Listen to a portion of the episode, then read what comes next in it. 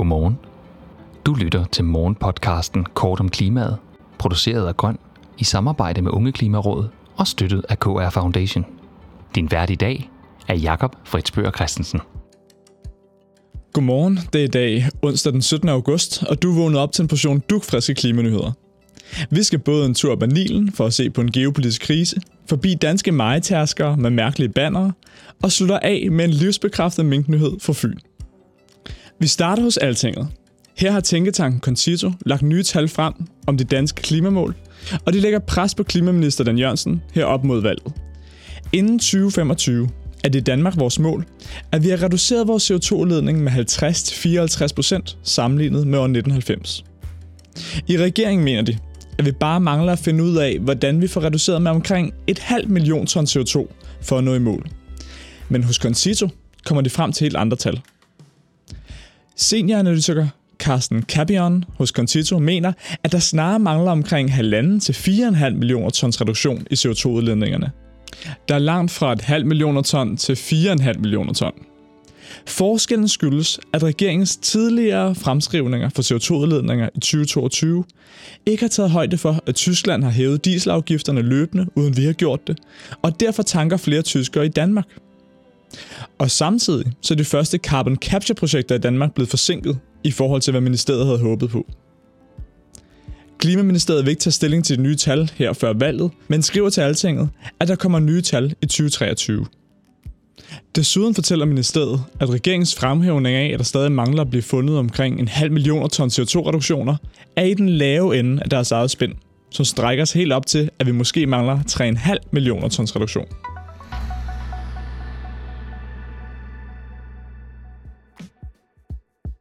I dagens mere skæve nyheder skal vi til Etiopien. De er nemlig ved at opdæmme Nilen. De begyndte tilbage i 2011, og nu snart ved være færdige. De vidste godt, at det ikke ville blive så populært i Ægypten, som er massivt afhængig af Nilens vand. Så de satte i gang i konstruktionen af den nye dæmning, så snart Hosni Mubarak var faldet fra magten i Kairo under det arabiske forår. I information beskriver de, hvordan det etiopiske projekt er lykkedes med kinesiske lån og italienske ingeniører, og nu står de i et helt nyt styrkeforhold til Ægypten, der traditionelt har været den krævende storebror i forholdet mellem de to lande. Byggeriet ved Nilen er et eksempel på den nye type højspændte og potentielt farlige situationer, der kan opstå, når lande i økonomisk udvikling skal til at deles om stadig mere sparsomme vandressourcer. Konkret vil Etiopien benytte dæmningen til Afrikas største vandkraftværk, som skal sikre strøm til nogle af de 120 millioner etiopiere, der i dag ikke har adgang til elektricitet. Og samtidig vil det eksportere strøm til hårdt ramte nabolande som Sydsudan, Rwanda, Djibouti og endda Yemen. For at generere de omkring 5.000 megawatt, skal de fylde et kæmpe reservoir med vand. Og Ægypterne kræver, at det skal ske langsomt over 8-13 år. Men Etiopierne vil hurtigt i gang med økonomien efter corona og satser på at fylde op over 3-5 år. Herhjemme skal vi lige nå en kort, også landbrugsrelateret nyhed. Hvis man en dag cykler en tur ud mellem markerne, så kan man nemlig lige nå at spotte de sidste majtasker. Og blandt dem er der flere, der kører rundt med bannere fra interesseorganisationen Bæredygtigt Landbrug. Der står, tag den med ro, vi høster korn og CO2. Kornmarker gavner klimaet.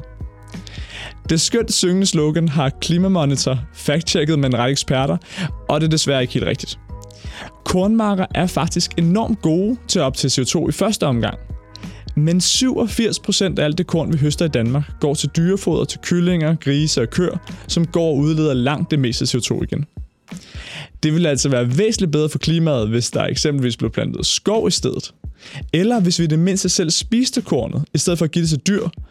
Dyrene brænder op imod 90% energien i kornet af, før vi så kan spise dyrenes kød.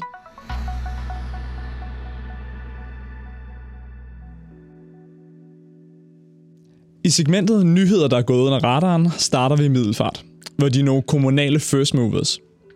De har oprettet en helt ny forvaltning for klima, og den nuværende direktør for teknik- og miljøforvaltningen rykker over og bliver leder af den nye forvaltning.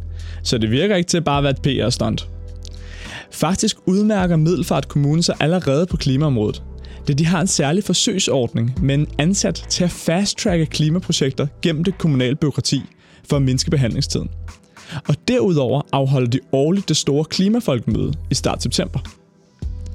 Nichemediet Klimamonitor fortæller, at den nye klimaforvaltning i kommunen får ansvaret for udrulning af fjernvarme, flere solceller og energioptimering af bygningerne.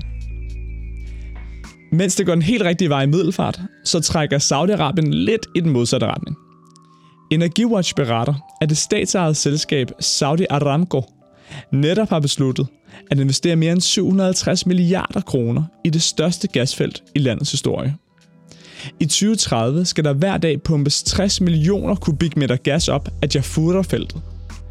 Det er næsten 10 gange mere, end vi forventer at få ud dagligt af vores eget tyrefelt ude i Nordsøen, som vi lige nu klokner på højtryk for at få op at køre til vinteren 2023-24. Ikke nok slår Saudi-Arabien os. Vi bidrager endda begge lande til at investere endnu mere i infrastruktur til udvinding af fossile brændsler.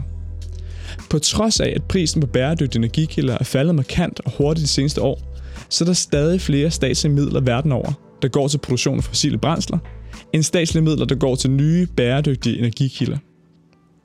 Saudi-Arabiens nye investeringsudmelding svarer alene til en fjerdedel af, hvor meget der globalt set blev investeret i vedvarende energi og atomkraft i hele 2021. I det perspektiv har vi vist brug for en positiv nyhed at slutte af på. Og dagens sidste nyhed er en vaskeægte solstrålehistorie af 2022. Den tidligere minkavler Thomas Bæk på Fyn har en stor erstatning til gode for staten, da han har fået afledet 60.000 mink – og nu vil han investere hele den erstatning i en solcellepark på sin grund i stedet, og levere strøm til 6.200 bygninger i Nyborg Kommune. Thomas beviser, at der vidderligt ikke er noget, der er så skidt, at det ikke er godt for noget. Tak fordi du lyttede med til Kort om Klimaet. Vi er her igen i morgen kl. 8.